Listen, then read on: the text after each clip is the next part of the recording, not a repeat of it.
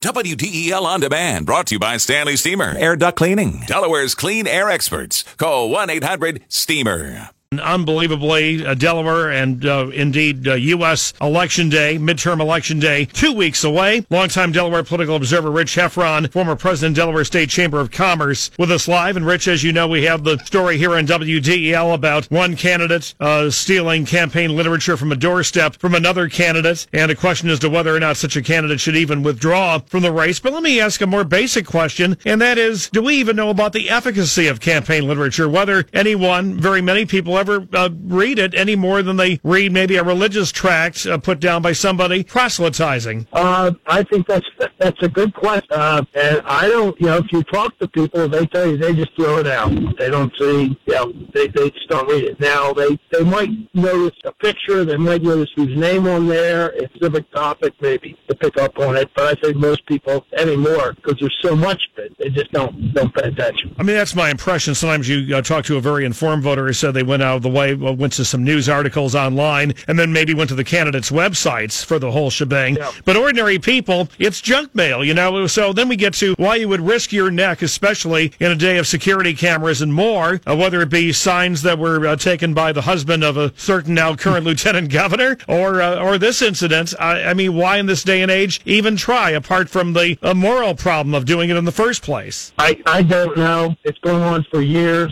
I never understand why people do it. Um, you know, it, all you're going to do is make somebody angry, Yeah. and if you get caught, you look like you look foolish. Well- it doesn't make a lot of sense to me. Any other sense about the election? Anything changing? We were talking blue wave. You're still uh, confident that that's probably what happens in Delaware along with PA?